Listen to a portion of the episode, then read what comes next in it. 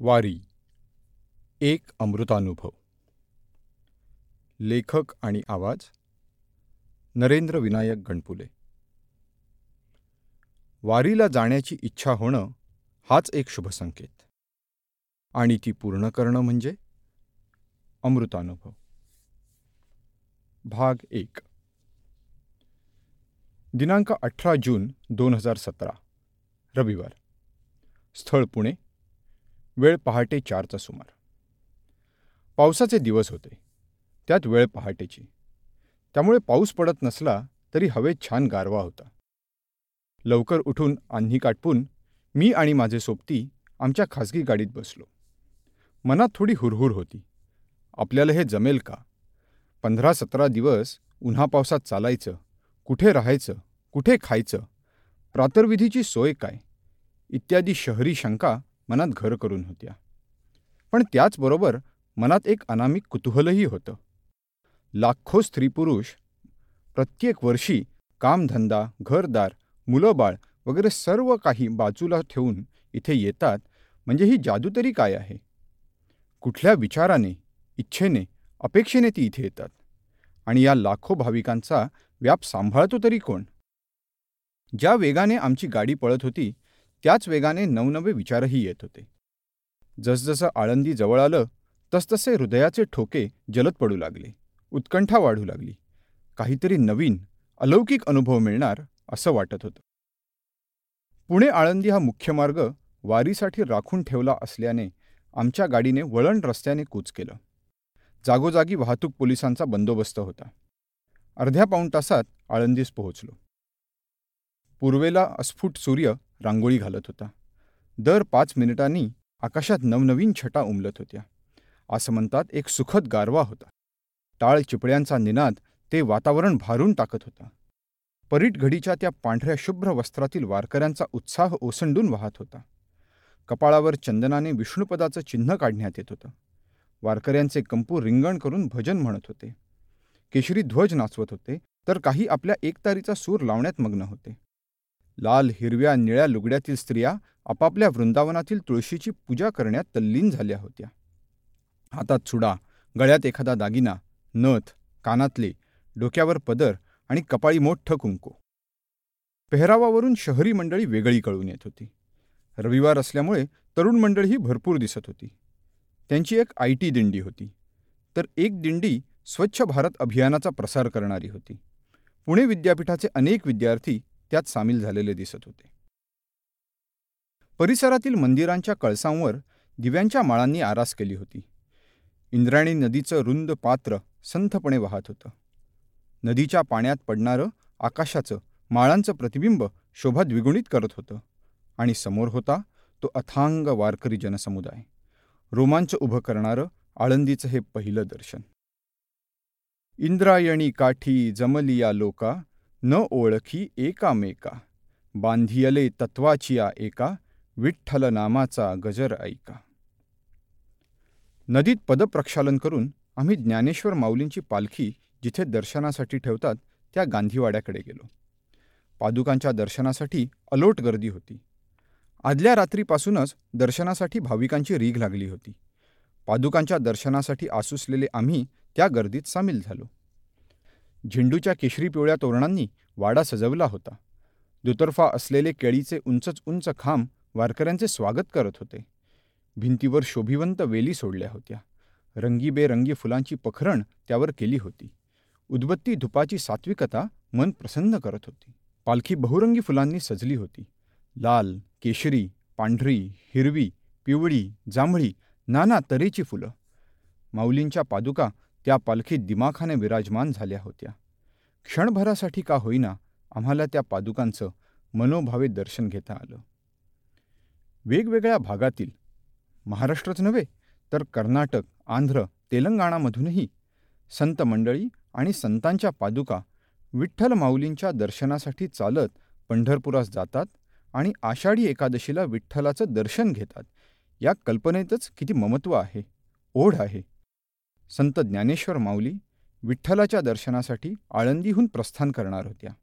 आणि आम्ही भक्तमंडळीही त्यांच्याबरोबर पंढरपुरास जाणार होतो. पक्षी ज्ञानेश्वर माऊली आम्हाला बरोबर घेऊन जाणार होत्या आणि आमचा सांभाळ करणार होत्या. इतर वारकऱ्यांसारखा आम्हीही विष्णुपद चिन्हाचा टिळा कपाळावर लावला. त्यात वर एक केशरी ठिपका आणि खाली एक काळा ठिपका शोभून दिसत होता. पांढरी टोपी तो पेहराव पूर्णत्वास नेत होती. म्हणून तीही घातली. गावातला बाजार ओसंडून वाहत होता. वस्तूंनी आणि माणसांनी. सगळ्या दुकानांमध्ये वारीसाठी लागणाऱ्या वस्तू विकल्या जात होत्या. पांढऱ्या टोप्या बॅगा पिशव्या विजेरी झांजा चिपळ्या धार्मिक पुस्तकं आरती संग्रह जपमाळा हार तोरणं फुलं इत्यादी इत्यादी. इंद्राणी नदीचा काठही भाविकांनी दुथडी भरून वाहत होता. कलायडोस्कोपमध्ये दिसते तशी भाविकांची रंगीबेरंगी नक्षी दिसत होती आणि ती क्षणाक्षणाला बदलतही होती. काठावरील विस्तीर्ण चाळीस पन्नास पायऱ्यावरून लोकांचा जथ्था अखंड नदीकडे जात होता पुन्हा वर येत होता. नदीवरील पादचारी पुलावरही दुतर्फा अखंड वाहतूक चालू होती. सुमारे साडेसहा वाजता गजर झाला. ज्ञानेश्वर माऊली ज्ञानराज माऊली तुकाराम ज्ञानेश्वर माऊली ज्ञानराज माऊली तुकाराम. आणि माऊलींच्या पालखीने प्रस्थान केलं. फुलांनी मढवलेल्या एका गाडीवर पालखी विराजमान होती. गाडीच्या चार कोणांवर नक्षीकाम केलेले चांदीचे चार स्तंभ होते. त्या चार स्तंभांवर मेघडंबरी विसावली होती. आणि मेघडंबरीच्या शिखरावर तीन कळस शोभून दिसत होते. गाडीच्या चहू बाजूंना झेंडूची तोरणे लावली होती. स्तंभांवर आणि कळसांवर लाल पिवळ्या गुलाबांचे ताटवे होते. संपूर्ण गाडी लिली अष्टर सूर्यफूल कार्नेशन ऑर्किड डेलिया शेवंती अशा अनेकविध फुलांच्या पुष्परचनेनी नटली होती. जवळजवळ सहा फूट उंचीचे मानाचे दोन धष्टपुष्ट सफेद बैल ती गाडी ओढत होते. मार्गाच्या दुतर्फा लाखोंची गर्दी होती. सर्वत्र विठ्ठल नामाचा गजर होत होता. पादुकांचं दर्शन आणि स्पर्श करण्यासाठी एकच गर्दी उसळली होती. वारीमध्ये संयोजन करणारं कोणी नसलं तरी वारीची स्वतःची एक शिस्त असते. निरनिराळ्या स्वामी महाराजांच्या दिंड्या या वारीमध्ये असतात. प्रत्येक दिंडीमध्ये काही विवक्षित वारकरी असणं आवश्यक असतं. प्रत्येक दिंडीच्या पुढच्या बाजूस झेंडेकरी विणेकरी टाळकरी मृदुंगवादक चोपदार आणि तुळशी वृंदावन व पाण्याचा घडा डोक्यावर घेतलेल्या महिला वारकरी असतात. त्यांच्या मागे सुमारे पन्नास शंभर वारकरी असा तो संच असतो. प्रत्येक दिंडीतील हा संच संपूर्ण वारीभर शिस्तबद्ध रीतीने मार्गक्रमण करत असतो. वारीतील प्रत्येक दिंडीची जागासुद्धा ठरलेली असते. ज्ञानेश्वर माऊलींच्या पालखीच्या पुढे सत्तावीस दिंड्या आणि मागे सुमारे तीनशे दिंड्या असतात. प्रत्येक दिंडीचा क्रमांक ठरलेला असतो आणि त्या क्रमानुसार पंचवीस तीस हजारांचा लवाजमा तालबद्ध रीतीने अडीचशे किलोमीटरचं अंतर चालणार असतो. प्रत्येक दिंडीतील इतर वारकरी वैयक्तिक सोयीनुसार आपापल्या दिंडीच्या संचाबरोबर किंवा पालखीच्या पुढे मागे चालत असतात. प्रत्येक दिंडीत साधारणपणे हजार दीड हजार वारकरी असतात. म्हणजे अदमासे पाच लाख वारकरी फक्त आळंदीच्या पालखीबरोबर असतात. वारी एखाद दोन दिवस करणारे आणि वारी मार्गातील गावांमधून दर्शनासाठी येणारे भक्तजन निराळे. आणि आळंदीहून निघणारी ज्ञानेश्वर माऊलींची ही एक पालखी. अशा वेगवेगळ्या संतांच्या पालख्या विविध ठिकाणाहून निघतात. देहू येथून निघणारी तुकाराम महाराजांची पालखीसुद्धा अशीच मोठी असते. वाखाणण्याजोगी गोष्ट म्हणजे एवढी लाखो मंडळी असूनसुद्धा कुठेही गडबड गोंधळ धक्काबुक्की नसते. प्रत्येक वारकरी आपापल्या कुवतीनुसार जमेल त्या वेगाने चालत असतो विश्रांती घेत असतो. पालखी जसजशी पुढे जात होती तसतसा दिवस उजाडत होता. पुढच्या दिंड्या पालखीच्या आगमनाची वर्दी देत होत्या आणि गर्दी वाढत होती. कौतुकाची गोष्ट म्हणजे ज्या पद्धतीने मार्गातील कुटुंब या सोहळ्यात खारीचा वाटा उचलत होती. प्रत्येक कुटुंब आपापल्या परीने दानधर्म करीत होतं. कोणी घराबाहेर पाण्याची पिंप भरून ठेवली होती तर कोणी अव्याहतपणे चहा कॉफीची तजवीज करत होतं.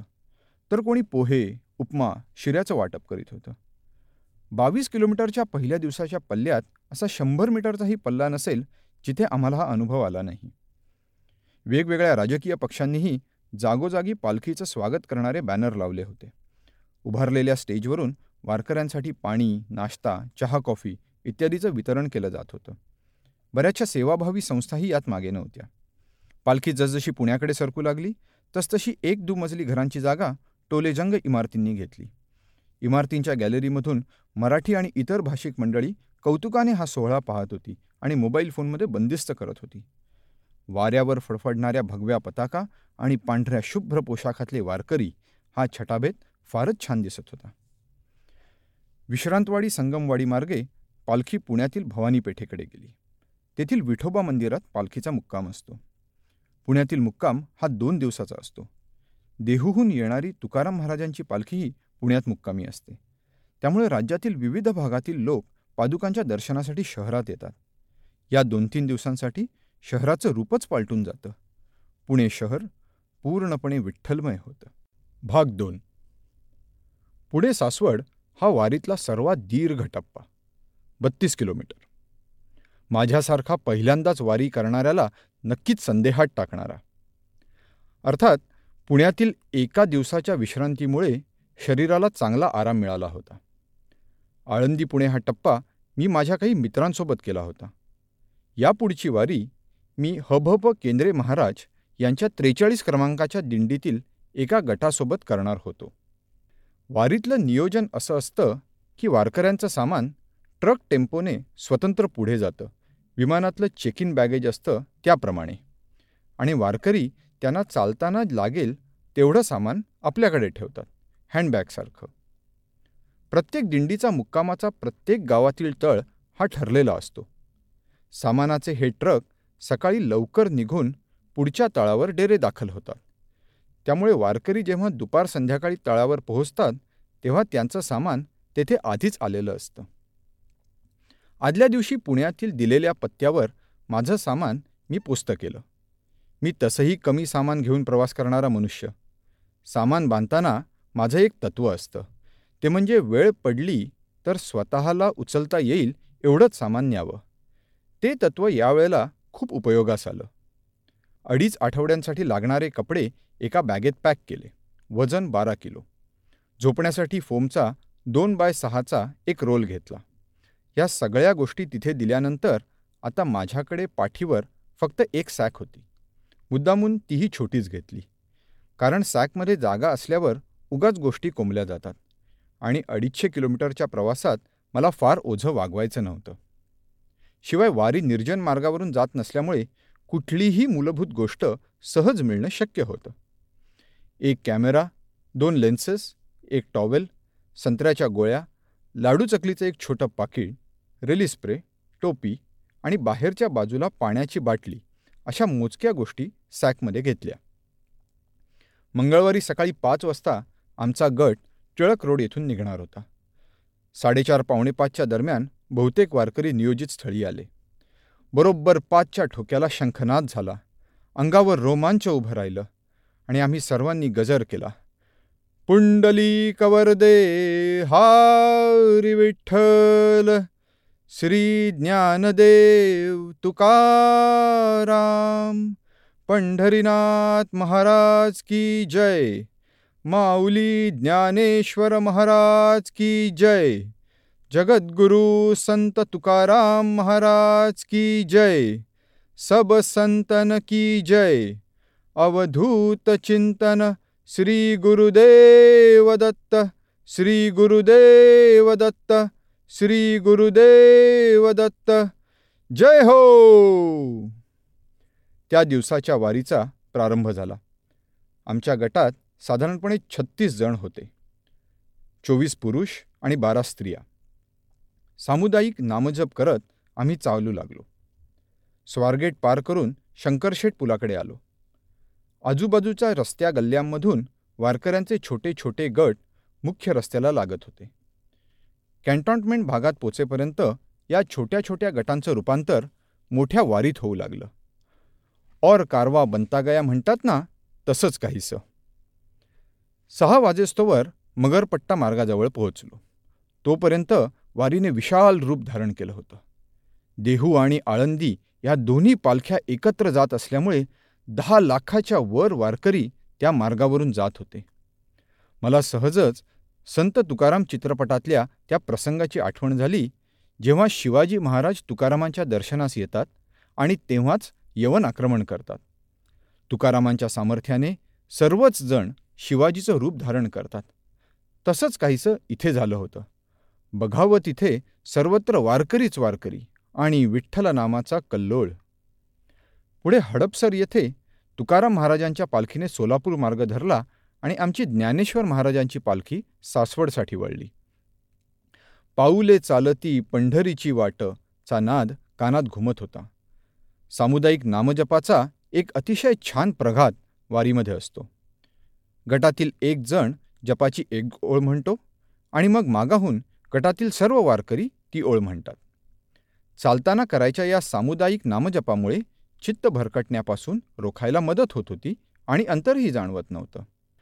तरुण वयस्क स्त्री पुरुष सगळे जोमात चालत होते. बऱ्याच गावकरी बायका डोक्यावर तुळशी वृंदावन घेऊन वारी करतात. तोल सांभाळत आणि या वजनासकट एवढा दीर्घ पल्ला गाठायचा याचं मला कौतुक वाटलं. दर तासाभराच्या चालीनंतर विश्रांती घेण्याचा आमच्या गटाचा शिरस्ता होता. त्यामुळे थकायला होत नव्हतं. मध्यान्नाच्या आधी आम्ही दिवे घाटाच्या थोडं अलीकडे पोहोचलो. शारीरिकदृष्ट्या सर्वात कठीण असलेला पट्टा आमच्या पुढ्यात होता. भोजनाची वेळ झाली होती. पुण्यातील काही दयाळू कुटुंबांनी आम्हाला सकाळी निघण्यापूर्वी पॅक्ड भोजन दिलं होतं. मेथीचे पराठे लोणचं दही भात असं हलकं पण पोटभर जेवण होतं. विश्रांतीसाठी तासभर होता. सकाळी लवकर उठल्यामुळे आणि सोळा किलोमीटरचं चालणं झाल्याने लगेच झोपही लागली. रणरणत्या उन्हात एक वाजता आम्ही पुन्हा चालायला सुरुवात केली. समोर भीमकाय दिवेघाट होता. अजस्त्र असा तो एक हजार फूट उंचीचा आठ किलोमीटरचा घाट पायी ओलांडायचा या विचारानेच मी थोडा गांगरलो. वर पहावं तर रस्ता दिसेल तोवर वारकरीच दिसत होते. रस्त्याच्या दोन्ही बाजूला फक्त पत्थर. सूर्य माथ्यावर त्यामुळे सावलीचा मागमुसही नव्हता. मागे पहावं तर मैलोन मैल वारकऱ्यांचा अखंड रेटा चालूच. उन्हामुळे डोळ्यातून पाणी येऊ लागलं. बायकांनी डोक्यावरून तोंडावरून पदर ओढून घेतला. पुरुषांनी पंचाने डोळे सोडून बाकी तोंड झाकून घेतलं. घाटाच्या त्या कठीण पट्ट्यासाठी आमच्या गटाचा नामजपाचा म्होरक्या होता शहात्तर वर्षाचा तरुण गोखले गुरुजी. खडा आवाज करडी नजर ताठ कणा उन्हाने लाल झालेली ती शुभ्र कांती हातात चिपळ्या आणि तरुणांना लाजवेल असा सळसळता उत्साह. समोरच्या अजस्त्र दिवे घाटाला कोणी आव्हान द्यावं तर ते त्यांनीच. आठ किलोमीटरची सरळ चढाई होती. सूर्याचा दयामाया दाखवण्याचा बेत अजिबातच नव्हता. पाऊस काय? त्याचा मागमूसही नव्हता. मध्ये थांबलात तर संपलात. अशी गत होती आणि गुरुजींनी नामजपाला सुरुवात केली. विठूचा गजर हरिनामाचा झेंडा रोविला. वाळवंटी चंद्रभागेच्या काठी डाव मांडला. संतांचा मेळा गोपाळांचा डाव रंगला. या विठूचा गजर हरी नामाचा झेंडा रोविला सरसर करीत वारकरी घाट चढू लागले. आम्ही पाणी पिण्यासाठी अधेमध्ये थांबत होतो पण गोखले गुरुजी मात्र अजिबात खंड न पडता सामुदायिक नामजपाचं नेतृत्व करत होते. जणू एक विलक्षण शक्ती अंगात संचारली होती. तीव्र चढ वळणं खिंडींना पार करत गजराचा आवाज टिपेला पोहोचला होता. इतर काही वारकरी फेर धरत होते फुगड्या घालत होते. काही तर धावत घाट चढत होते तर काही नाचत होते. कुठून येते ही स्फूर्ती? कुठून येते ही शक्ती? कुठून येते ही भक्ती?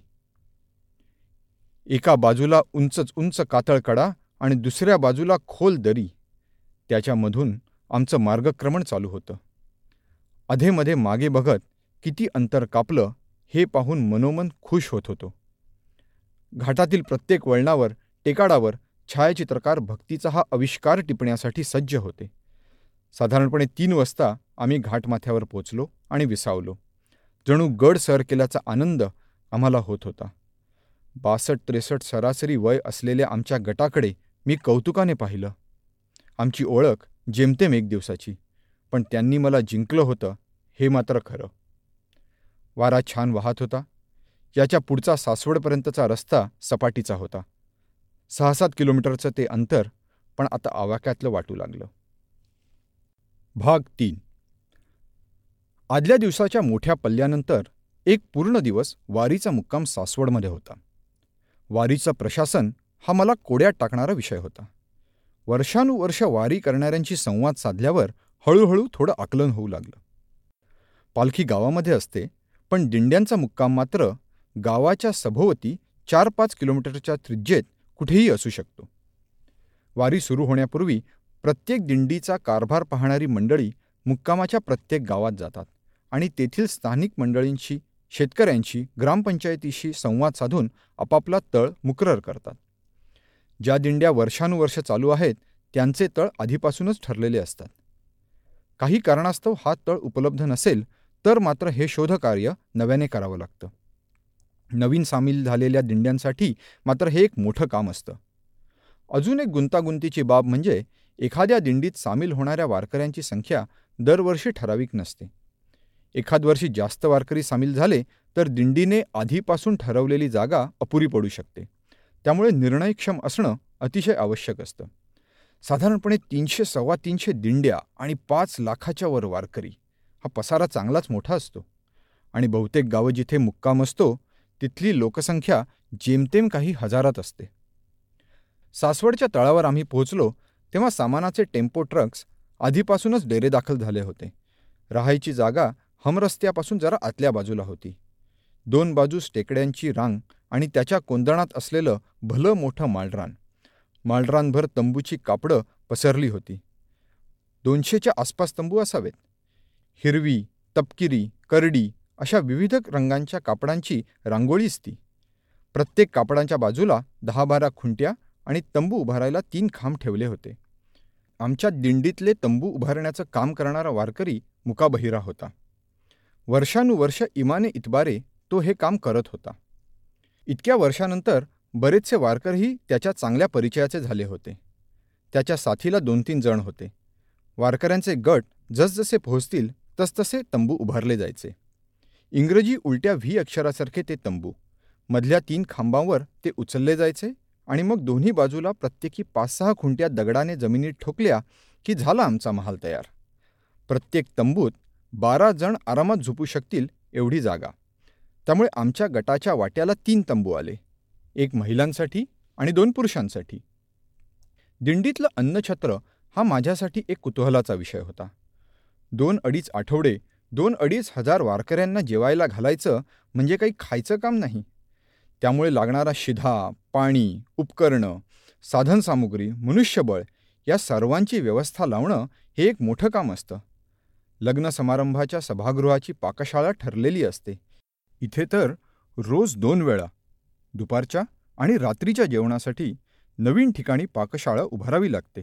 त्याची सोय लावावी लागते आणि दिवस संपल्यावर आवरून दुसऱ्या दिवसाच्या मुक्कामी हलवावी लागते. मी ज्या त्रेचाळीस क्रमांकाच्या दिंडीसोबत वारी करत होतो ती वारीतील सर्वात मोठी दिंडी होती. त्यामुळे पाकशाळेचा आवाकाही मोठा होता.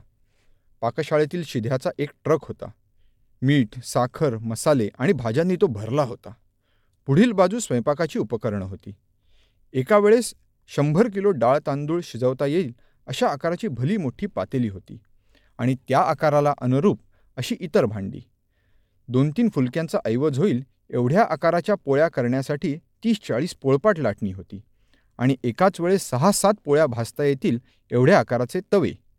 दुसऱ्या ट्रकमध्ये कित्येक सिलेंडर्स आणि शेगड्या आणि पुढील बाजूस होती ती जेवणाची हजारभर ताटं. एकूणच व्याप्ती थक्क करणारी होती. पाण्याचे टँकर्स रोज यायचे भाज्या आणि तत्सम नाशिवंत गोष्टीही रोज येत असत. दिंडीमध्ये जेवणात रोज काही ना काही गोडधोड असे सासवडला दरवर्षी मांडे आणि आमरसाचं जेवण असतं. आमरसाचं काम आदल्या दिवसापासूनच सुरू झालं होतं. पाकशाळेचा कर्मचारी वर्ग राखून ठेवलेला असला तरी अनेक वारकरी बंधुभगिनी कामात सहभागी झाले होते. वेगवेगळ्या प्रांतातून भाषेचा वेगवेगळा लहजा ल्यालेली वेगवेगळ्या आर्थिक स्तरातील ही मंडळी खांद्याला खांदा लावून काम करत होती. हे सामाजिक एकीकरण बघून खूप छान वाटत होतं. ना कोणाला काही नाव ना काही आडनाव. संबोधन होतं तर ते फक्त एकच. माऊली माऊली माऊली. जेवणाची पंगत बसली. आधी महिला वारकऱ्यांची. पुरुष वारकरी वाढण्याचं काम करत होते. जो पदार्थ वाढला जात आहे त्याप्रमाणे त्या वारकऱ्याला आमरस माऊली भात माऊली भाकरी माऊली असं संबोधलं जात होतं. वाढून पूर्ण होईस्तोवर नामजप सुरू झाला. हरे राम हरे राम राम राम हरे हरे। हरे कृष्ण हरे कृष्ण कृष्ण कृष्ण हरे हरे। सर्वांना एकाच पातळीवर आणण्याची वारीची जी ताकद आहे ती केवळ अद्भुत. वारी हा सामाजिक समरसतेचा एक महान प्रयोग आहे जो संतांनी यशस्वी केला. वर्णभेद जातीभेद लिंगभेद याचा मागमूसही कुठे राहत नाही. उरते ती फक्त एकच ओळख. वारकरी. दिंडीचा तळ म्हणजे जणू एक फिरतं गाव. या गावात राहण्याखाण्याची व्यवस्था तर होतीच त्यासोबत इतर सोयीसुद्धा होत्या. या गावात धोबी होता त्यामुळे परीटघडीचे पांढरे शुभ्र कपडे मिळण्याची सोय होती. रोजची चाल असल्यामुळे पादत्राणं चांगल्या स्थितीत राहणं आवश्यक. म्हणून प्रत्येक दिंडीसोबत मोची होते. गरज पडल्यास शिंपी होते आणि न्हावीसुद्धा यापैकी काही जण तर पैसे न घेता श्रमदान करत होते. कारण वारकरी हे ईश्वर समान नसून प्रत्यक्ष माऊली आहेत. अठरा पगड जाती जमाती त्या सर्वा एकत्र आणीती. सृष्टीतील साधनसंपत्ती आपुलकीचा बाजार मांडती. भाग चार. सासवडमधील आमचा तळ हा गावाच्या अलीकडे चार किलोमीटरवर होता.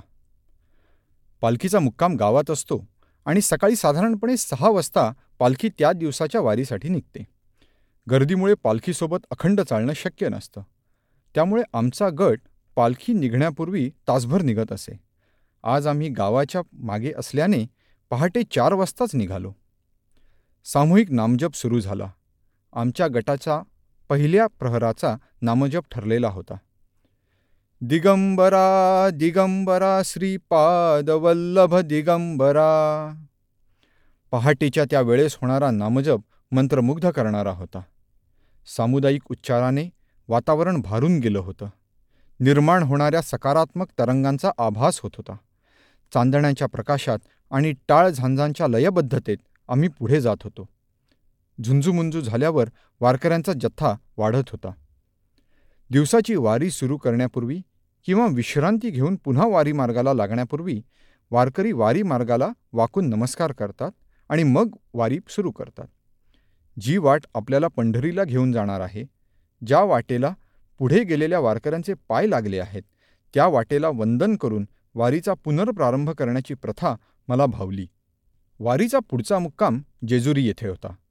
पहाटे लवकर निघाल्यामुळे दुपारीच मुक्कामास पोहोचलो. जेजुरीमध्ये मुक्काम आणि खंडोबाचं दर्शन नाही हे कसं शक्य आहे? येळकोट येळकोट जय मल्हार म्हणत गडावर पोहोचलो. संपूर्ण परिसर भंडाऱ्याच्या पिवळ्या रंगात न्हावून निघाला होता. सर्वच वारकरी दर्शनाला आल्याने एकच गर्दी उसळली होती. भक्तांचा उत्साह पाहण्यासारखा होता. गडावरून जेजुरी गाव आणि पेशवे तलावाचं मनोहर दृश्य दिसत होतं. नजर पोहोचेल तिथे सर्वत्र वारकऱ्यांच्या राहुट्या आणि तंबू दिसत होते. खंडोबाचं दर्शन घेऊन आम्ही खाली आलो. गडाच्या पायथ्याजवळ लवथळेश्वराचं मंदिर आहे. मंदिर जमिनीच्या खाली असल्याने बाहेरून चटकन लक्षात येत नाही. समर्थ रामदास स्वामींना येथेच शंकराची लवथवती विक्राळा ही आरती स्फुरल्याचं सांगितलं जातं. वारी मार्गातील अशा अनेक प्राचीन देवस्थानात दर्शन घ्यायची आणि वास्तूंना भेट द्यायची संधी प्राप्त झाली. जेजुरी ते वाल्हे असा पुढचा पल्ला. वारीच्या मार्गाला समांतर रेल्वे लाईन होती. कुठल्याही दिंडीचा भाग नसलेले बरेचसे वारकरी रुळाच्या दुतर्फा मुक्कामास होते. पावसाळा असल्याने माळ हिरवागार झाला होता. जवळच एक ओढा वाहत होता. वारकरी तेथे आंघोळ करून कपडे धुवीत होते. महिलांनी त्यांच्या धुतलेल्या विविध रंगी साड्या वाळण्यासाठी माळावर पसरवल्या होत्या. हिरव्या माळावरच्या त्या लाल जांभळ्या नारिंगी रंगांच्या साड्यांनी जणू नक्षी तयार केली होती. सकाळपासूनच थंडगार वारं वाहत होतं. वातावरण ढगाळ होतं. जणू विठ्ठलाने आमच्या डोक्यावर छत्र धरलं होतं. रिमझिम पाऊस सुरू झाला. हवामानामुळे वारीला एक वेगळीच खुमारी आली. बहुतेक वारकरी आपापली इरली घालून चालत होते. इरलं हे तोपर्यंत माझ्या माहितीत फक्त शेतात काम करताना घातलं जायचं. एक आपल्या उंचीचं आयताकृती मेणकापड घ्यायचं त्याची अरुंद बाजू अर्ध्यामध्ये दुमडायची आणि वरची बाजू शिवून टाकायची जेणेकरून डोक्यावर घातल्यावर संपूर्ण शरीर झाकलं जाईल आणि दोन्ही हात कामासाठी मोकळे राहतील. शेतकऱ्यांचा रेनकोट असतो. पण वारीमध्ये हे इरलं अतिशय महत्त्वाचं काम करतं. जवळजवळ प्रत्येकाकडे ते असतं. चहा पावडर दूध इत्यादी खाद्यपदार्थ घाऊक प्रमाणात उच्च प्रतीच्या प्लास्टिकने बनवलेल्या गोण्यामध्ये साठवले जातात. त्या गोण्यांच्या प्लास्टिकने बनवलेली स्टारबक्स दनोन ट्रेडर जोज इत्यादी कंपन्यांच्या नावाचा ठसा असलेली इरली जागोजागी उपलब्ध होती. अशा बहुराष्ट्रीय कंपन्यांच्या नावाची इरली घातलेले वारकरी हा विरोधाभास खूपच गमतीशीर होता. पण इरल्यांचा उपयोग फक्त पावसापुरता मर्यादित नव्हता. वारीमध्ये इरल्याने बहुउद्देशीय स्वरूप धारण केलं होतं. वाटेत कुठे बसायचं असेल तर ठेवा इरल्याची घडी पाटासारखी आणि बसा आरामात. शेतात झाडाखाली किंवा तंबूत झोपायचं असेल तर पसरा इरलं चटईसारखं आणि द्या ताणून. या अनुभवातून माझ्या ट्रेकिंगच्या साधनांमध्ये एक उपयोगी वस्तूची भर पडली एवढं नक्की. तासभराची चाल झाल्यावर शिरस्त्यानुसार एका शाळेच्या पटांगणात आमचा गट छोट्या विश्रांतीसाठी थांबला. तिथे दुसरी एक दिंडी येऊन थांबली होती. पटांगणाच्या एका कोपऱ्यात पाकशाळा स्थापून त्यांचं जेवण बनवण्याचं काम सुरू होतं. थोड्या वेळाने बघतो तर काय? आमच्या गटातील काही बायका पदर खोचून तिकडे कामाला. कोणी पोळ्या लाटतंय तर कोणी भाजी चिरतंय तर कोणी अजून काही. मी मनात विचार केला ह्या पन्नाशी आणि साठीतल्या बायका अरे काम कसलं करताय? विश्रांती घ्या जरा. पहाटेपासून दुपारपर्यंत चाल झाली आहे. तासाच्या वर त्यांची ही मदत चालली होती. पण वर्षानुवर्ष वारी केल्याने निस्वार्थ सेवाभाव जणू त्यांच्या रक्तात भिनलेला होता आणि तो अतिशय स्पृहणीय होता. यथावकाश त्या दिंडीमधील सगळ्यांचं जेवण झालं. पाकशाळा पुन्हा आवरायचं काम सुरू झालं. दरम्यान निरोप आला की आमच्या शिधेचा टेम्पो यायला अजून तासभर तरी होईल. ही बातमी कळताच त्या दिंडीतल्या वारकऱ्यांनी आवरलेली पाकशाळा पुन्हा उभी केली आणि आम्हाला पोटभर खीरपुरीचं जेवण खाऊ घातलं. झाल्या प्रकाराने मी मात्र मनातल्या मनात पुरता खजील झालो होतो.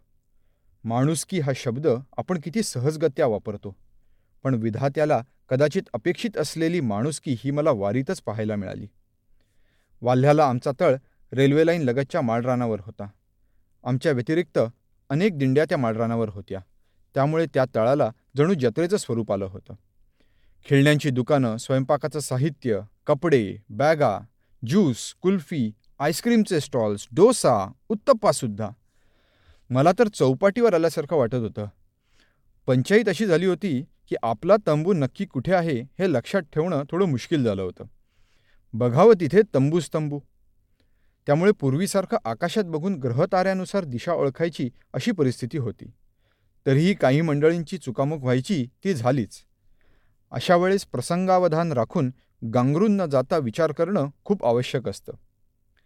आमच्या गटातील राजाभाऊ लिमये यांना पहाटेच्या वेळेस रस्ता सापडेना कारण परत येईस्तोवर तळावरचे अनेक तंबू पाडून गुंडाळून ठेवले होते. त्यामुळे रस्त्याचं रूपांतर पुन्हा खुल्या माळरानात झालं होतं. राजाभाऊ प्रसंगावधान राखून ज्या मार्गाने आमची दिंडी पुन्हा हमरस्त्याला लागणार होती त्या मार्गातील रेल्वे फाटकापाशी थांबले आणि यथावकाश पुन्हा दिंडीमध्ये सामील झाले.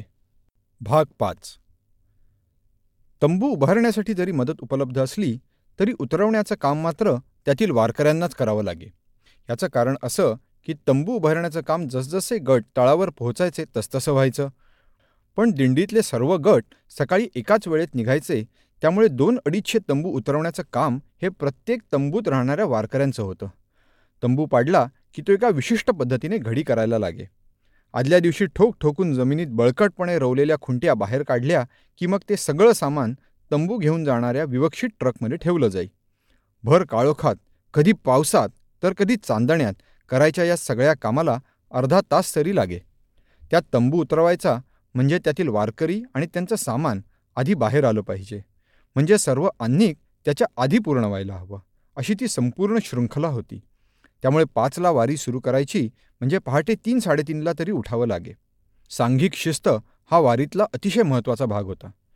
गटातील सर्वांनी दिलेल्या वेळेच्या आधी गोष्टी करणं तयार राहणं नाश्ता जेवण आटपणं अपेक्षित असतं कारण एकाच्या दिरंगाईमुळे सर्वांना विलंब होऊ शकतो. निरेला आम्ही दुपारपर्यंत पोहोचलो. निरेमध्ये श्रींचे स्नान असतं. हा एक अतिशय प्रेक्षणीय सोहळा असतो. स्नानानंतर पालखी पुढे लोणंदला गेल्यावर आम्हीसुद्धा स्वच्छंदपणे निरेत स्नान केलं. नदीमध्ये पोहून आंघोळ करायची मजा काही औरच आहे. माझ्यासारख्या शहरी भागातील मंडळींना त्याचं विशेष अप्रूप. त्या दिवसाचा आमचा मुक्काम पाठक कुटुंबियांच्या घरी होता. आमच्या गटातील अण्णा जोशी यांचं ते आजोळ. अण्णांचं वय अडुसष्ट वर्ष पण उत्साह तरुणालाही लाजवेल असा होता. ते कित्येक वर्ष वारी तर करत होतेच शिवाय त्यांनी अडीच हजार किलोमीटरची नर्मदा परिक्रमाही केली आहे. पाठकांच्या घरी संध्याकाळी हरिपाठाचा कार्यक्रम झाला. राजाभाऊ लिमये यांनी अतिशय ओघवत्या शब्दात गीतेमधील काही श्लोकांचं निरूपण केलं आणि कीर्तनाचा मासला दाखवला. फक्त मासला दाखवला असं म्हणण्याचं कारण त्यांनी असं सांगितलं की वारीतलं कीर्तन हे फक्त पालखीचा जिथे मुक्काम आहे तिथेच होतं इतर ठिकाणी नाही. गावातील गंगूबाई या महिलेने तर कमालच केली. वय साठ पासष्टच्या घरात असेल. शाळेत कधीही गेलेल्या नाहीत. लिहिता वाचता येत नाही. पण एवढे अभंग भारुडं गवळणी त्यानं मुखोद्गत होत्या की आम्ही सर्व थक्कच झालो. हरिनामाचा करू न व्यापार तुम्ही घेता का? देते मी उधार. हरिनामाची भरून टोपली तुम्ही घेता का? घेऊ मी एकली. हरिनामाची भरून दुरडी. तुम्ही घेता का? जाऊ मी बाजारी. हरिनामाचा भरून माझा वाटा. बाप गेल या गेल या चारी वाटा. हरिनामाचा करून व्यापार. जनाबाईने केला देहाचा उद्धार. गंगूबाई माऊलींच्या पायावर डोकं ठेवून नीरा ओलांडून लोणंद मार्गे आम्ही तरडगावकडे निघालो. रस्ते नुकतेच तिपत्री झाले असल्यामुळे चालताना गर्दी वाटत नव्हती. वारकरी हे दुभाजकाच्या किंवा मध्य रेषेच्या डावीकडून चालत. उजवी बाजू ही वाहनांसाठी ठेवलेली असे. वारी मार्गावर गाडी चालवण्यासाठी विशेष परवाना लागत असे. हा परवाना फक्त वारीशी संबंध असलेल्या किंवा अत्यावश्यक सेवा पुरवठादारांनाच मिळत असतो. वारीशी संबंधित ट्रक्स टेम्पोमधून सामानाची वाहतूक होत असे. आमच्या गटाने एक स्वतंत्र टेम्पो केला होता. त्यामुळे तळावर पोहोचल्यावर आमचं सामान मिळायला कमी वेळ लागायचा. ज्यांचं सामान सामायिक ट्रकमधून येत असे त्यांना मात्र सामान मिळायला वेळ लागत असे. सामानाचे आणि स्वयंपाकाच्या वस्तूंचे हे ट्रक्स टेम्पो उजव्या बाजूने मार्गक्रमण करीत असत. वाहनांची खूपच गर्दी झाली तर वारकऱ्यांचा मार्ग मोकळा राखण्यासाठी गाड्या थांबवल्या जात. मार्गात चांदोबाचा लिंब नावाचं मंदिर आहे. ज्ञानेश्वर माऊलींच्या पालखीतील हे एक अतिशय महत्त्वाचं ठिकाण. लोणंदकरांकडून पुरणपोळीचा पाहुणचार घेतल्यावर तरडगावकडे जाताना वारीतील पहिलं उभं रिंगण तिथे होतं. सकाळपासूनच रिंगण पाहण्यासाठी गर्दी जमा व्हायला लागली होती. वेगवेगळ्या वाहिन्यांच्या प्रसारणाच्या गाड्या मोक्याच्या जागा पकडून उभ्या होत्या. एक आख्यायिका अशी आहे की फार पूर्वी हैबत बाबांच्या वेळेला माऊलींचे अश्व लोणंदहून धावत सुटले ते थेट इथे मंदिरापाशी येऊन थांबले. तेव्हापासून हे उभं रिंगण सुरू झालं. ठरलेल्या वेळी माऊलींचा काळा अश्व आणि घोडेस्वार असलेला श्वेत अश्व दाखल झाले. पालखीच्या पुढच्या दिंड्या आपापल्या क्रमानुसार दाखल होऊ लागल्या. प्रत्येक दिंडीतील टाळकरी दुतर्फा उभे राहिले जेणेकरून पालखी पुढे येऊ शकेल. ज्ञानोबा माऊली तुकाराम. ज्ञानोबा माऊली तुकाराम. असा अखंड गजर सुरू होता. टाळांच्या नादाने आसमंत दुमदुमून गेला होता. कालांतराने पालखीसुद्धा मंदिरासमोर आली. तर तऱ्हेच्या फुलांच्या माळांनी ती मढवली होती. सर्व बाजूंना पुष्पगुच्छ लावले होते. भागवती ध्वज डौलाने फडकत होता. पालखीच्या पुढ्यात चोपदारांनी लंब गोलाकृती उभं रिंगण लावलं. साधारणपणे पाचशे मीटर लांब होतं ते रिंगण. रिंगणाच्या दुसऱ्या टोकाला अश्व उभे होते. तुतार्यांचा आवाज घुमला. चोपदारांनी खूण केली आणि अश्वांची धाव सुरू झाली.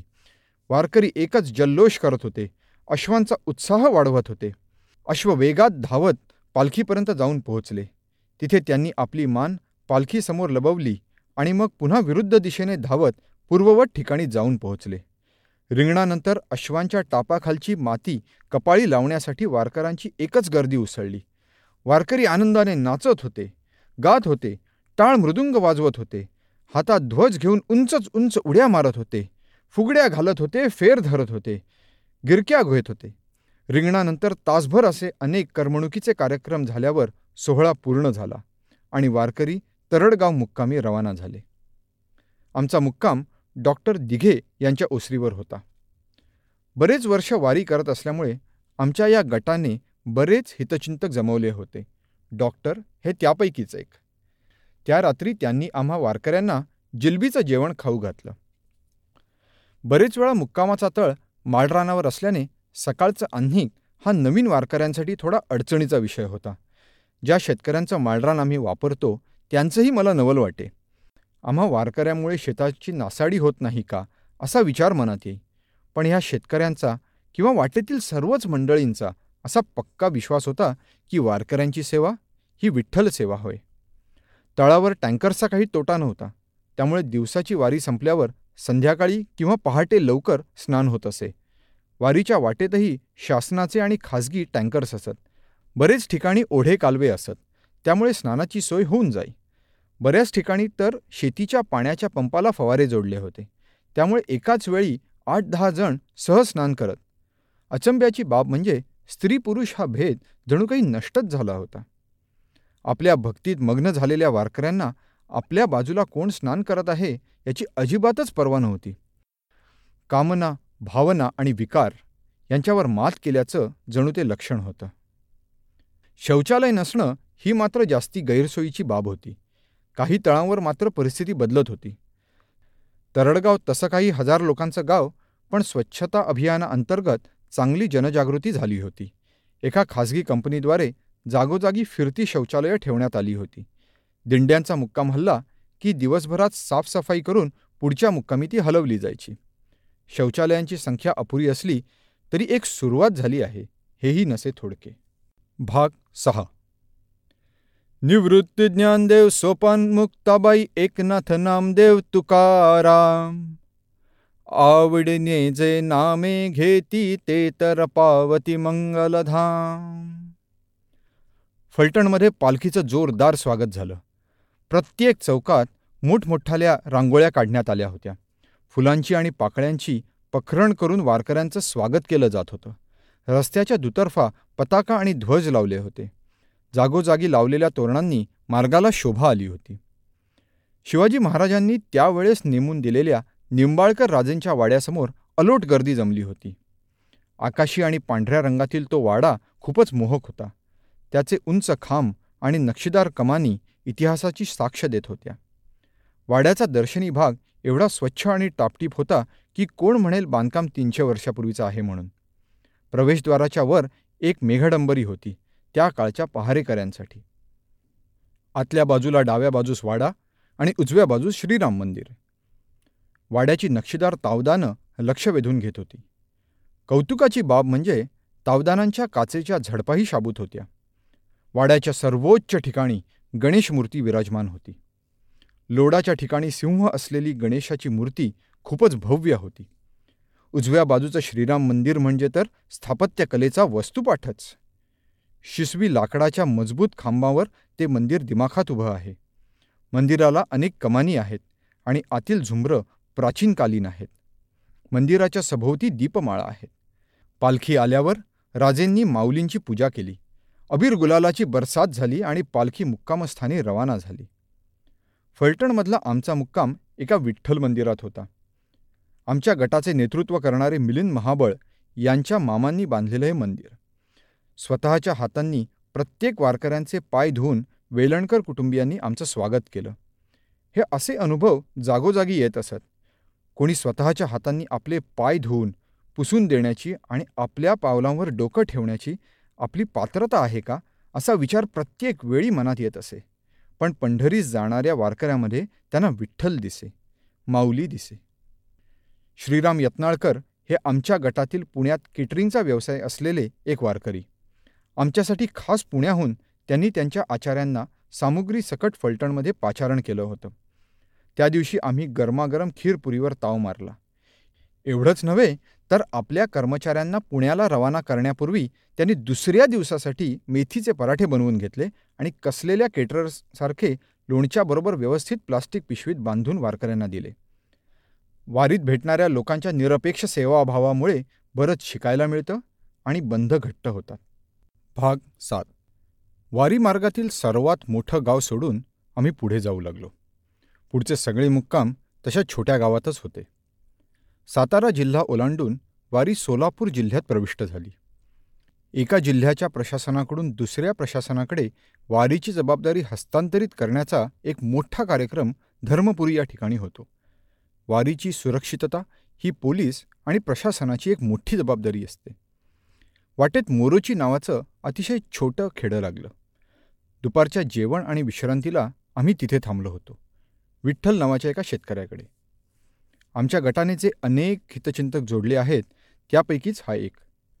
विठ्ठलाने शेतात ऊस लावला होता. भरघोस वाढलेला तो ऊस दहा फुटाच्या वर होता. तो कापणीपर्यंत पंधरा सोळा फुटाच्याही वर जाईल अशी माहिती त्याने दिली. शेतीविषयात समज असणाऱ्या वारकऱ्यांसोबत इतरही काही तांत्रिक बाबींवर चर्चा केली. थोड्या दूरवर त्याचं अजून एक शेत आहे जिथे त्याने डाळिंब सीताफळ इत्यादी फळं लावली होती. बहुतेक फळमाल हा निर्यात होत होता. शेतकी विषयात बी एस सी करून छोट्याशा गावात शेती करणाऱ्या विठ्ठलाचे मला खूप कौतुक वाटलं. विठ्ठलाने आम्हाला जेव घातलं. एवढंच नव्हे तर जो कोणी वारकरी त्याच्या ओसरीवर विसावा घेण्यासाठी थांबत होता त्या सगळ्यांना मोठ्या प्रेमाने तो जेव घालत होता. त्याचं संपूर्ण कुटुंब आनंदाने राबत होतं. दुपारी बरडच्या तळावर पोहोचलो. काही कारणास्तव आमचा सामानाचा टेम्पो आणि तंबूचा ट्रक पोहोचण्यास अवकाश होता. इतर काही ट्रक टेम्पो आले होते. मग त्या वाहनांचंच छप्पर करून इरली पसरून वाहनांच्या खाली सावलीत निवांत झोपलो. यथावकाश आमचा टेम्पो आला आणि तंबू लागले. संध्याकाळचा हरिपाठ हा एक भारून टाकणारा अनुभव असतो. बरडलाही मला त्याची प्रचिती आली. सहाचा सुमार. उष्मा कमी झाला होता. वारा संथ वाहत होता आणि कीर्तनकार बुवांनी पेटीवर सूर धरला. साथीला टाळ मृदुंग होताच. हरिमुखे म्हणा हरिमुखे म्हणा पुण्याची गणना कोण करी? देवाची ये द्वारी उभा क्षण भरी तेणे मुक्तिचारी साधी येल्या. असोनी संसारी जिव्हे वेगू करी। वेदशास्त्र उभारी बाह्य सदा। ज्ञानदेव म्हणे व्यासाची ये खुणे द्वारकेचा राणा पांडवा घरी। बुवा एक एक गोळ सांगत होते आणि मागाहून सर्व वारकरी म्हणत होते.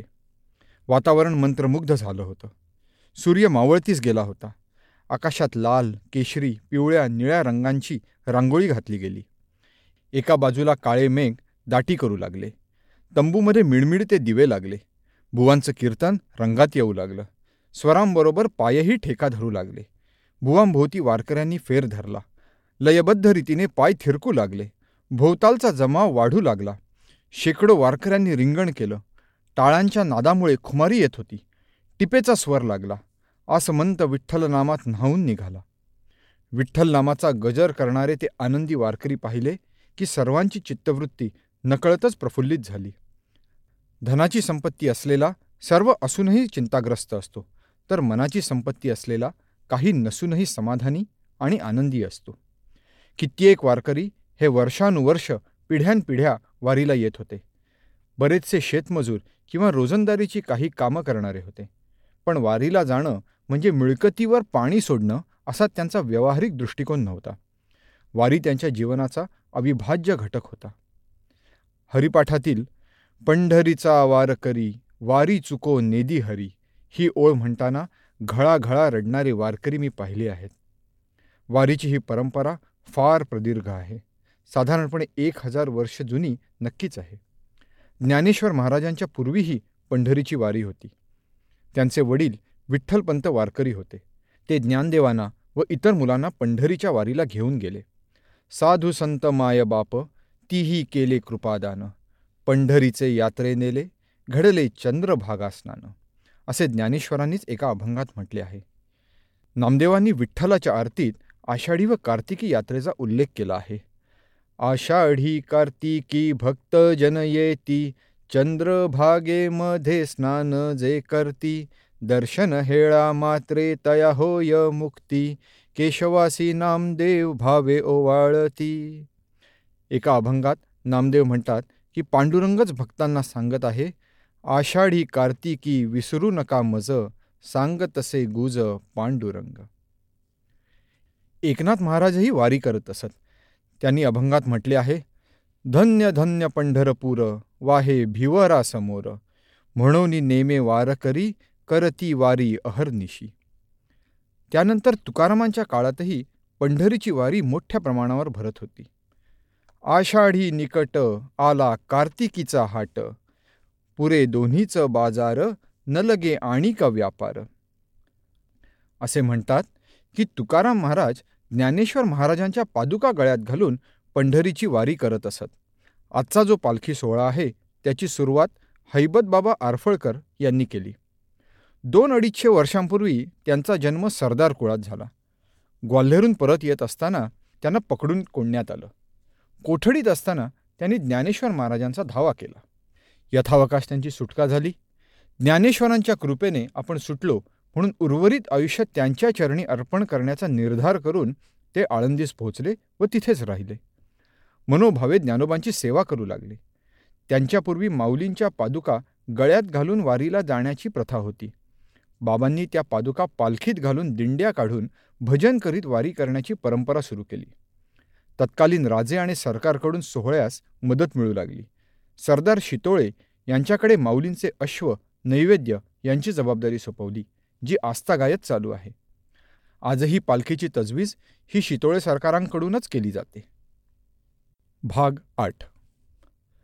बरडहून पुढे नातेपुते माळशिरस या भागात आलो. कालव्यामुळे हा भाग सुजलाम सुफलाम झाला आहे. ऊस डाळिंब अशा पिकांव्यतिरिक्त वाटेत ठिकठिकाणी केळी नारळाच्या बागा होत्या. आजूबाजूची घरं पाहून सधनपणा जाणवत होता. माळशिरसला तर चक्क ल मेरिडियन नावाचं हॉटेल होतं. नीट बघितल्यावर ते द मेरिडियन असल्याचं लक्षात आलं. आमचा तळ एका शाळेच्या पटांगणात होता. त्याच्यासमोरच हे हॉटेल होतं. आमच्यातील प्रताप फाटक यांनी नुकतेच आजोबा झाल्याच्या प्रित्यर्थ आम्हा सर्वांना येथे मेजवानी दिली. हॉटेलच्या दिवाणखान्यात बसायला कोच होते. डोक्यावर छान पंखा फिरत होता. जेवणानंतर आम्ही बरेच जण तिथे स्थानापन्न झालो. तळ समोर रस्त्याच्या दुसऱ्या बाजूलाच होता. पण कोचावर पसरलेल्या आम्हाला तिथून हलवेना. सुखलोलूप झालेले आपण कसे चटकन सुखसोयींचे गुलाम होतो याचा प्रत्यय आम्हाला तिथे आला. प्रतापजींचं म्हणणं मला पटलं. वारीमधली गैरसोय ही सोय समजायची. वारीमध्ये सोयी नसतील. ऐहिक सुख नसेल पण आनंद मात्र ओतप्रोत भरलेला आहे.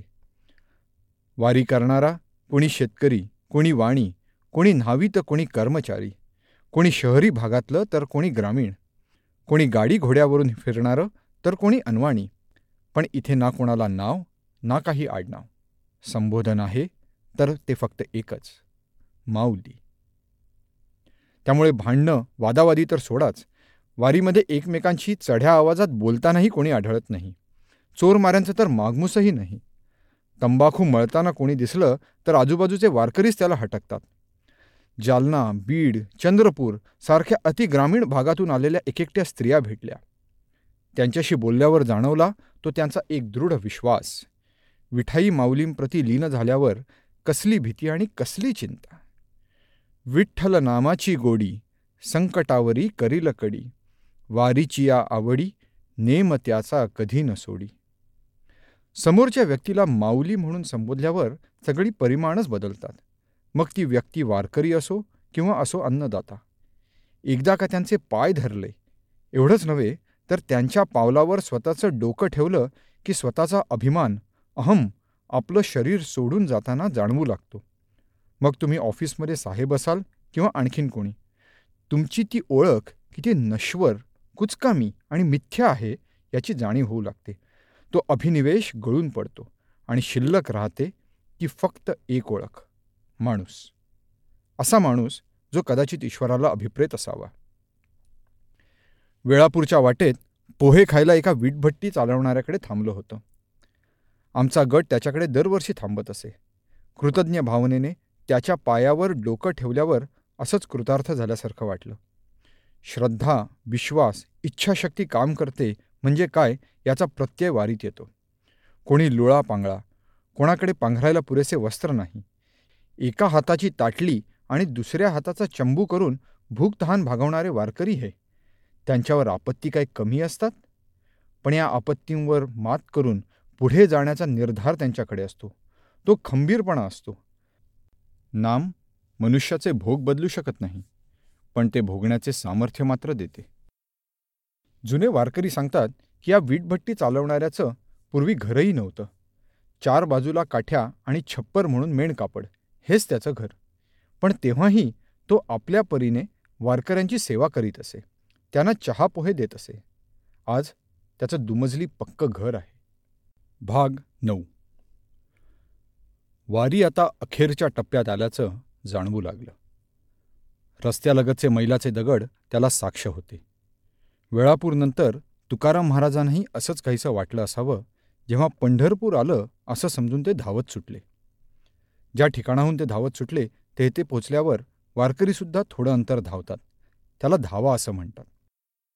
ठाकूरबुवांच्या समाधीपाशी तिसरं गोल रिंगण संपन्न होणार होतं. पोलिसांनी रिंगणाच्या सीमा पांढऱ्या भुकटीने आखून ठेवल्या होत्या. घोड्यांच्या शर्यतीच्या मैदानासारखा गोलाकार मार्ग राखून ठेवण्यात आला होता. दोन आठवड्यांच्या चालीने सगळेच वारकरी काळवंडले होते. वाढलेल्या दाढीचे खुंट वयाची साक्ष देत होते. पण उत्साह मात्र दांडगा होता. गुलाबी केशरी फेटे घातलेले आणि पांढरी टोपी धारण केलेले पुरुष डोक्यावर वृंदावन किंवा विठ्ठल मूर्ती घेतलेल्या स्त्रिया परांगणात प्रवेश करत होत्या. बरेच जण एकतारी घेऊनही येत होते. ही एकतारी वारी संपेपर्यंत खाली जमिनीवर ठेवायची नसते. त्यामुळे तीन चार भागवती पताकांच्या काठ्या इंग्रजी एक्स सारख्या ठेवून त्यावर एकतारी टांगण्यात येते. जागोजागी अशा टांगलेल्या एकतारी दिसत होत्या. जिकडे तिकडे वारकऱ्यांनी फेर धरला होता. स्त्री पुरुष फुगड्या बसफुगड्या झिम्मा खेळत होते.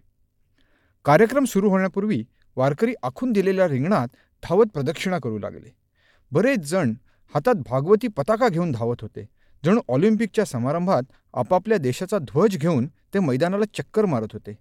पण इथे तर होती दगड माती गोट्यांची उंच सखल जमीन. पण कोणाला कुठे काय भान त्याचे? सर्व वारकरी बेभान होऊन पळत होते. तर काही सीमारेषेच्या आत बसण्यासाठी जागा पटकावू लागले. एक एक करून दिंड्या मैदानात येऊ लागल्या.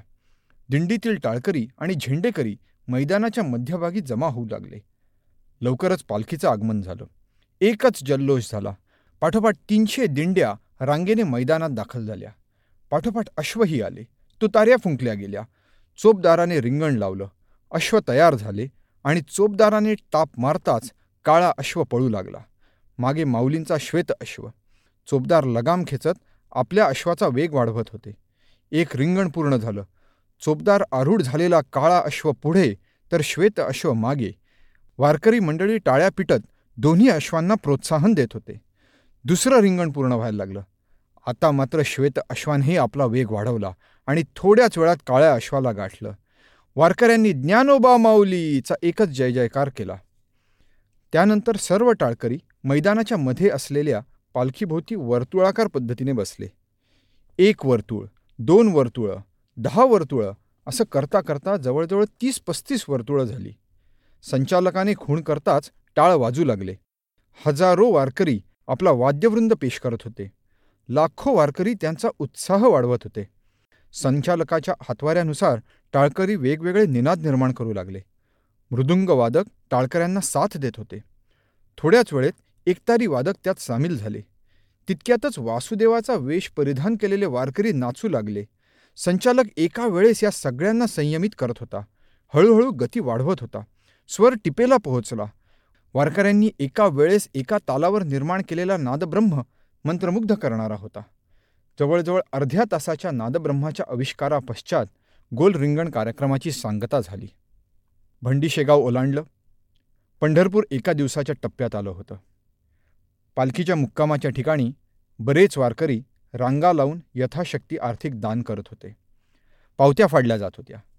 रांगेत एक नऊवारी नेसलेली वृद्ध अनवाणी पायाची माऊली उभी होती. तिचा क्रमांक आल्यावर तिने दुमडून ठेवलेली दहा रुपयाची नोट समोर धरली. अनेक घड्या घातलेली जीर्ण झालेली नोट पाहून पावत्या लिहिणाऱ्यानं दुसरी नोट आहे का अशी विचारणा केली. ती माऊली म्हणाली आतापर्यंतची माझी बचत आहे ती. पंढरीच्या वारीला जाऊन विठ्ठलाच्या पायावर घालायची म्हणून गेले सहा महिने मी ही नोट राखून ठेवली आहे. तिची ती श्रद्धा त्यागबुद्धी सेवाभाव पाहून गलबलायला झालं. आणि आपण किती उथळ आहोत याची जाणीवही झाली. उगमापाशी लहान असलेली गंगा पुढे सागराचे विशाल रूप धारण करते त्याप्रमाणे वाखरीला पोचेपर्यंत वारीने विशाल रूप धारण केलं. निवृत्तीनाथांची पालखी त्र्यंबकेश्वरून आली. सोपानदेवांची पालखी तर सासवडलाच मिसळली. याशिवाय मुक्ताबाई संत एकनाथ सावतामाळी गजानन महाराज गोंदवलेकर महाराज यांच्या पालख्या आल्या. रामदास स्वामी यांची पालखी सज्जनगडाहून आली. बारा पंधरा लाख वारकऱ्यांच्या सान्निध्यात सगळं वातावरण विठ्ठलमय झालं. पंढरपूरला मी यापूर्वीही गेलो होतो. पण मुंबईला खासगी गाडीत बसलो आणि पंढरपूरला उतरलो असा तो प्रवास होता. यावेळचा आळंदीपासून चालत केलेला प्रवास मात्र फार वेगळा होता. त्यात गुणात्मक फरक होता. विठ्ठलाने जणू माझं बोट धरून मला पंढरपूरला आणलं होतं. ज्ञानेश्वर माऊलींनी जणू वारीभर माझ्यावर कृपाछत्र धरलं होतं. माझी काळजी घेतली होती. माझ्यात वारीची ओढ निर्माण केली होती. मजल दरमजल करत पंढरपूर गावात प्रवेश झाला. तिथून मंदिर जेमतेम अर्धा पाऊण तास.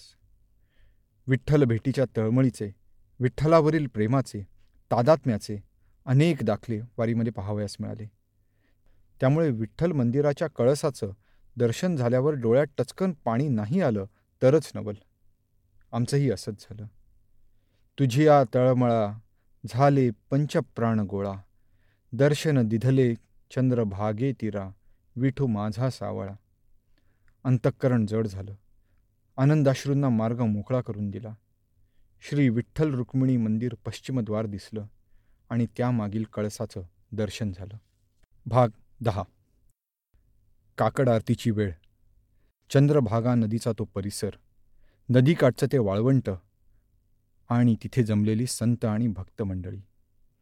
नदीकाठी वसलेलं ते मंदिर आणि मंदिराचा सुंदर शांत आणि भक्तिभावाने भारलेला तो परिसर. सर्वत्र नामाचा गजर. मंदिरात तुरळक गर्दी होती. रांग तशी फारशी लांब नव्हती. पंधरा मिनिटातच गाभाऱ्यात पोहोचलो. आणि समोर पाहतो तो काय? सुंदर ते ध्यान उभे विटेवरी कर कटावरी ठेवून या. तुळशी हार गळा कासे पितांबर आवडे निरंतर हेची ध्यान. मकर कुंडले तळपती श्रवणी कंठी कौस्तुभमणी विराजित. तुका म्हणे माझे हेची सर्व सुख पाहिन श्रीमुख आवडीने. मूर्तीचं याची देही याची डोळा दर्शन झालं आणि अंगावर रोमांच उभे राहिले. विठ्ठलाचं ते शांत एकाग्र रूप ते स्थितप्रज्ञ भाव मी स्तिमित झालो स्तब्ध झालो.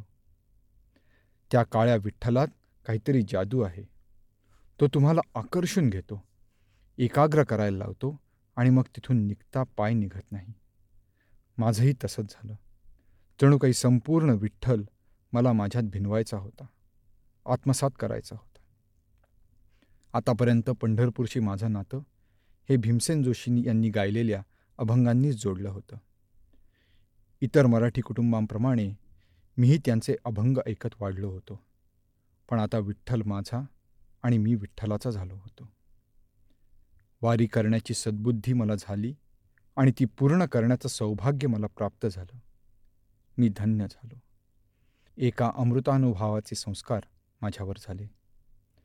पुंडली कवरदे हारी विठ्ठल श्री ज्ञानदेव तुकाराम पंढरीनाथ महाराज की जय. आता आपण ऐकलं नरेंद्र विनायक गणपुले लिखित त्यांच्या आवाजातील वारी एक अमृतानुभव. ही स्टोरीटेलची दोन हजार अठराची प्रस्तुती आहे.